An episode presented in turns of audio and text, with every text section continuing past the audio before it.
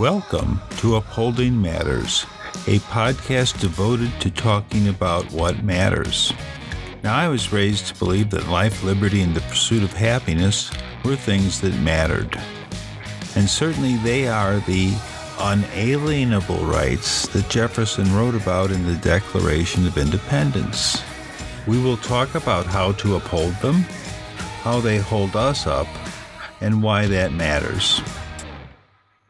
Hello, and welcome to Upholding Matters. This is our sixth podcast, and this is getting to be some very exciting stuff.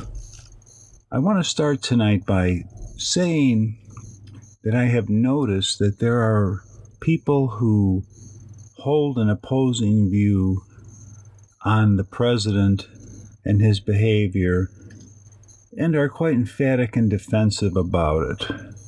It seems hard to get through. Fortunately, that class in intellectual humility is taking hold. I'm learning a lot, and it's important to understand these things. Now, I would bet that Donald Trump has never been called intellectual or humble. Today's events are very disturbing to the sensibilities, and we find ourselves waiting for tomorrow as I put together this show for the next shoe to drop. Uh, James Clapper, the former National Intelligence Director, said today on TV that there is no doubt that Russia's attempt to meddle with our election produced the result of Donald Trump being elected president.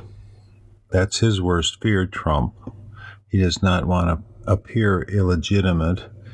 He goes to the crowd size and all these things that make no sense and that you could maybe forgive once, but compounded and compiled, they make up a crazy sandwich that is just difficult to digest. We are in the midst of something that is really hard to understand. You'll remember I spoke about WUD, World Unraveling Dissociative Disorder. It took me a year to figure out what to even call this feeling. But James Clapper said that we've hit a new low John Brennan, the former CIA director, also has said some incredible things that I hope you'll Google or perhaps you already know about. But tomorrow, tomorrow is the test. You'll remember uh, just a while back, Trump summoned the acting director of the Justice Department and the FBI director to the White House to basically get evidence from them about an investigation that he's the subject of. Now, he likes to say he's not under investigation. But there are things that point to a connection to the Russians.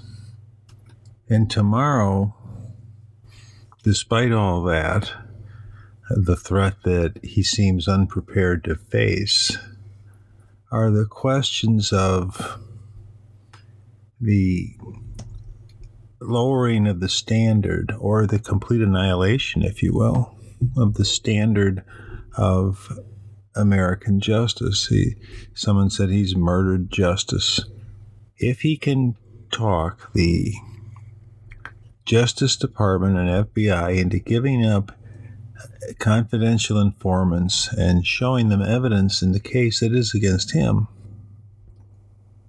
I agree with the experts that say that that will be a new low, a watering down of democracy. And it's really sad that this is where we find ourselves. We shall see tomorrow how this unravels. If it is a new low, or the rock bottom. At least there's no further left to fall.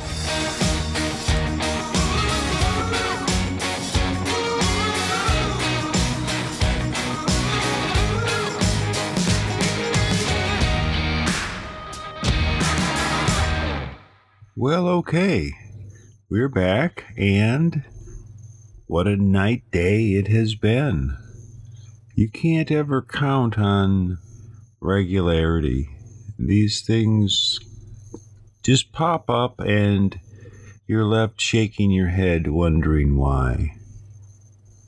Today, I watched some coverage of our Secretary of State, Mike Pompeo, being interviewed before Congress and he was asked, How can anyone trust Trump's promise of transparency when he won't even release his income taxes in defiance of tradition that goes back 50 years?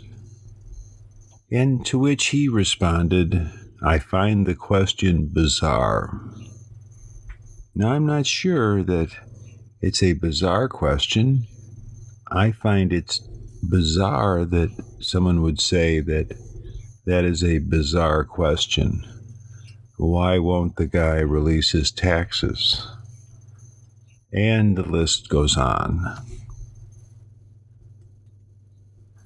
As always, we are provided with a bit of relief. There was an enormously moving ceremony, although the participation of the president in it dumbed it down quite a bit. I, I wish someone would teach that man how to talk. But there was uh, Master Chief Britt Slabinski, and he was given the Congressional Medal of Honor today for his heroism in Afghanistan. He's a retired Navy SEAL who went back for a fallen comrade on a mountain peak that was 10,000 feet high, fighting uphill and earning this great distinction for himself. Congratulations, Master Chief. Your nation applauds you. I remember back when Iran took a Navy ship hostage and paraded the sailors in front of him and made him made them all shake his hand. I've often thought to myself I would urinate right down my pants at that moment to wetting his rug if that was all I could do in protest. You know, I wonder how this brave Navy SEAL feels about our commander in chief. I told you our previous commander in chief would play basketball with the SEALs in Hawaii who are guarding him. I don't see Trump on the basketball court. But the honor was given, and uh, Again, a grateful nation appreciates the Master Chief's action. I hope there's not too much downward tone present in my voice. That was inspirational. The SEAL getting his reward for valor. We want to honor the best in people. We want to do that. But today, there were other things that just are on the bizarre side, and I will talk about them. A lot of times people worry about how things look, the optics of things. It's not that they want to commit acts that are illegal, it's that they don't want any whiff of impropriety associated with those actions so that there is no chance to throw something like that up. That's why you behave within the norms of certain protocols that have long been established and are part of what makes the world work, work well enough to survive. So, as best as can be gleaned from the reports of today, North Korea took a bunch of journalists out to destroy some part of their nuclear facility in an attempt to show their willingness to work with us. Now, destruction of property that they built is a big deal. However, I don't take that as a serious or a indicator that they intend to be serious about disarming. Still, they are in the middle of a public relations push to show their willingness to join the League of Nations that live in peace with the world. Or at least that they're willing to give a little to get that peace. So, if you'll remember back to earlier this year, there was all the talk of fire and fury, and my nuclear button is bigger than yours, and the insults that were traded back and forth. Okay, so that rhetoric was subdued a bit, and Trump even said some really nice things about Kim Jong un, and it seemed like they were going to make up. Well, today we find out that Trump decided, and this is the reason given, because someone in the North Korean government called Mike Pence a political idiot, which is one of the nicer things you could call somebody if you really wanted to insult them. It's not a real grave insult or even a stretch. But because of that, Trump sent a letter, which he supposedly dictated himself, that said that we're going to back out of the talks. Maybe they could happen still.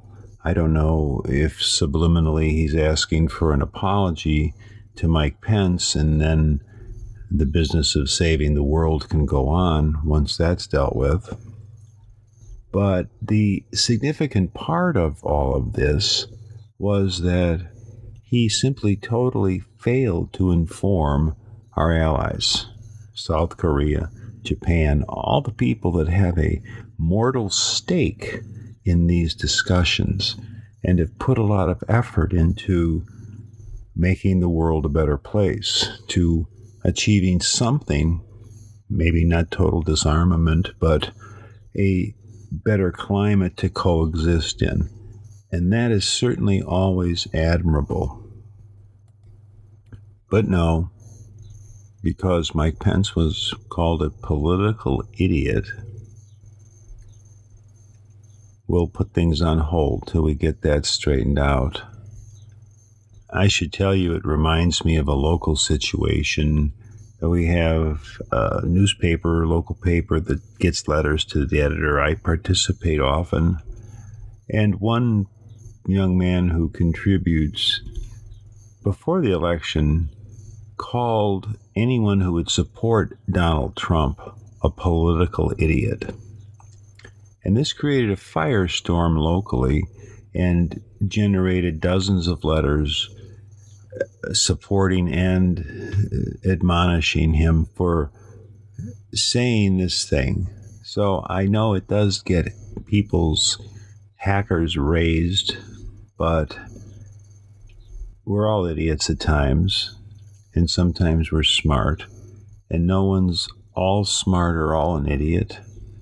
I've seen people with very low IQs that manage incredible things, and some of these people at the lower spectrum have savant like skills. So there's no waste. Everyone can contribute, everyone has value. And we have to recognize that people have opinions and they should always try and form them based on the best available information and being courteous and decent to other people.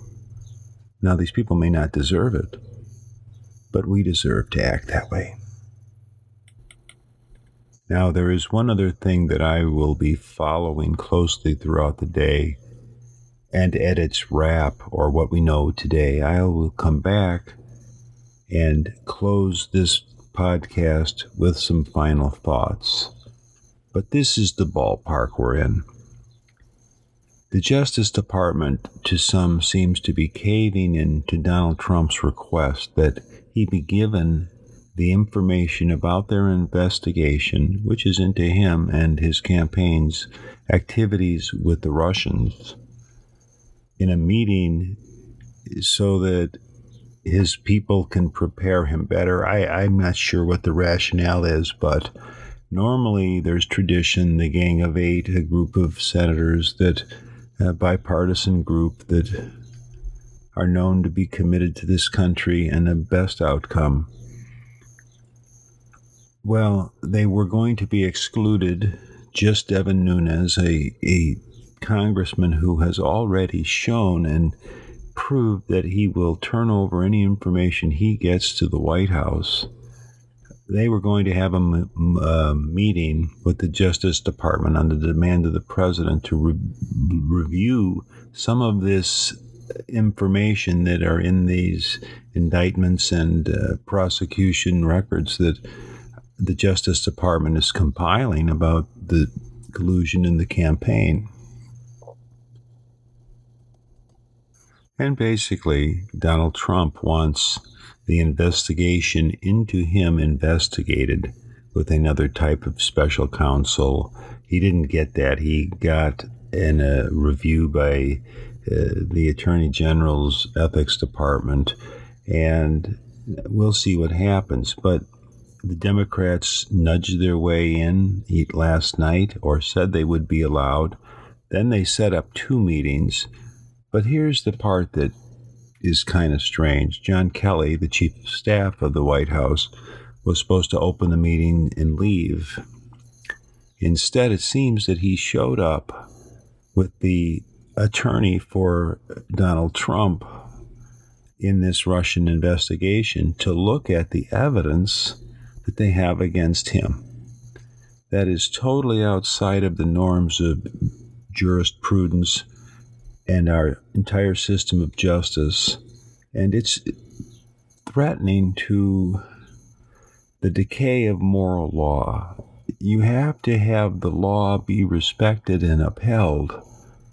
And if we're not going to uphold the law or give in to the demands of a president who finds himself increasingly under pressure, then the rule of law is diminished. I hate to see that, and let us wait a few more hours to see how these things are, how they shake out.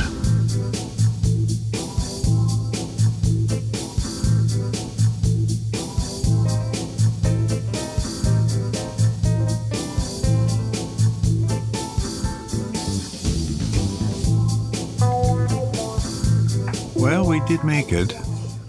And some of the things that are the most telling to me, or interesting at least, as I was listening to the coverage, Will Ripley, a foreign journalist who was allowed at the site of the North Korean destruction of the missile silo that they put on for the display of journalists. They didn't let any real nuclear inspectors in or anybody look around. But they did blow up some old processing facility somewhere, taking journalists on a 12 hour drive on a bus, covered windows through the jungle wherever they have this place. And the fascinating thing about it all, these are very complex issues because the funny part is that this journalist, Will Ripley, has access to information, and somehow he told the North Koreans as they were blowing up these things, they hadn't heard yet that Trump had canceled the summit because he didn't like the way uh, Pence was talked about. Well, again, curves and confusion because the real assessment would be that what North Korea blew up was a show for journalists and an antiquated facility that needed to be destroyed anyway. So it's part of the North Korean ruse. That's easy enough to believe. But they can't take offense at it. if they, you know, uh, feel like their goodwill gesture that's really a ruse was called.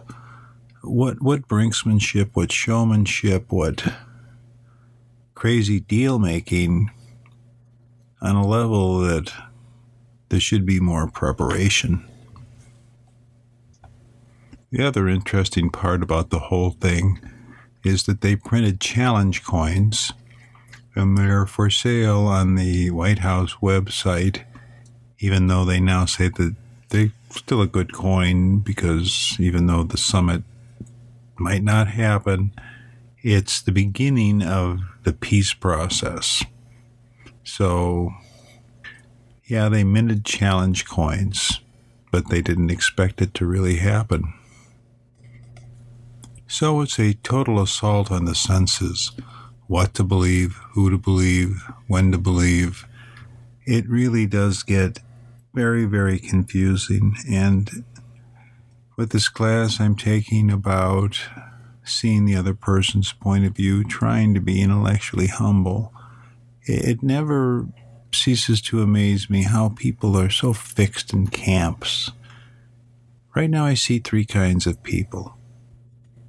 First, there are the people like me who are totally unnerved by the whole prospect of Trump as president. I didn't believe it would happen. I didn't think it could happen. I didn't think it was even possible. And then it happened, and there's a certain bewilderment because you think about a historic figure like George Washington, and in a way, you could say Washington was a poser, but that was because he tried incessantly to be right and moral and useful and worthy and be an example for how a man should behave. So, whatever his shortcomings and weaknesses, he strived to be a moral paragon and he succeeded. So the idea that a president would be in it for himself, care nothing about the example he sets, and turn everything on its head in a way that helps no one but him, that's just inconceivable. And yet, it's what we live with. Okay, so that's one person. The other people, I watch a lot of uh, media and I do. I, I my cable is set up so that I click up from CNN to Fox to MSNBC. I just have to press the up and down arrow. It's real convenient. And when I get to Fox, I see things that I don't know if these people who appear to be intelligent enough even live on the same planet. It's like, how can you defend this man? I cannot get it. It's it's really beyond me. And then there's the third kind of people that are so entrenched in their lives for whatever reason, they just don't care, they don't follow it.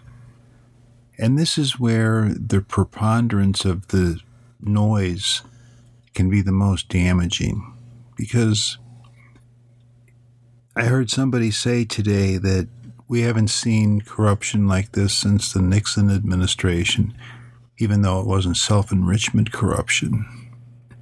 And yet he said that the difference is that Nixon didn't have a right wing echo chamber to broadcast into. And it's really amazing that this is possible. And this is really where the danger lies.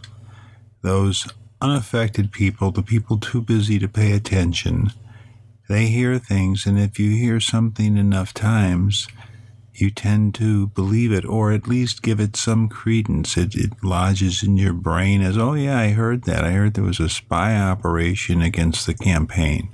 It makes no sense. And the entire federal government, the leaders in the House and the Senate go along with this as if it's real, as if like the birtherism stuff that he started and all the other accusations he made. Now there's a spy in his campaign. They've told him no, it didn't happen. But he doesn't believe it. He just keeps making noise to distract. And it's possible that it can have an effect, just like it's possible that the Russians helped him win the election. It's it's really frightening and democracy is under stress and we will hold up and we will go on and we'll uphold matters again next week.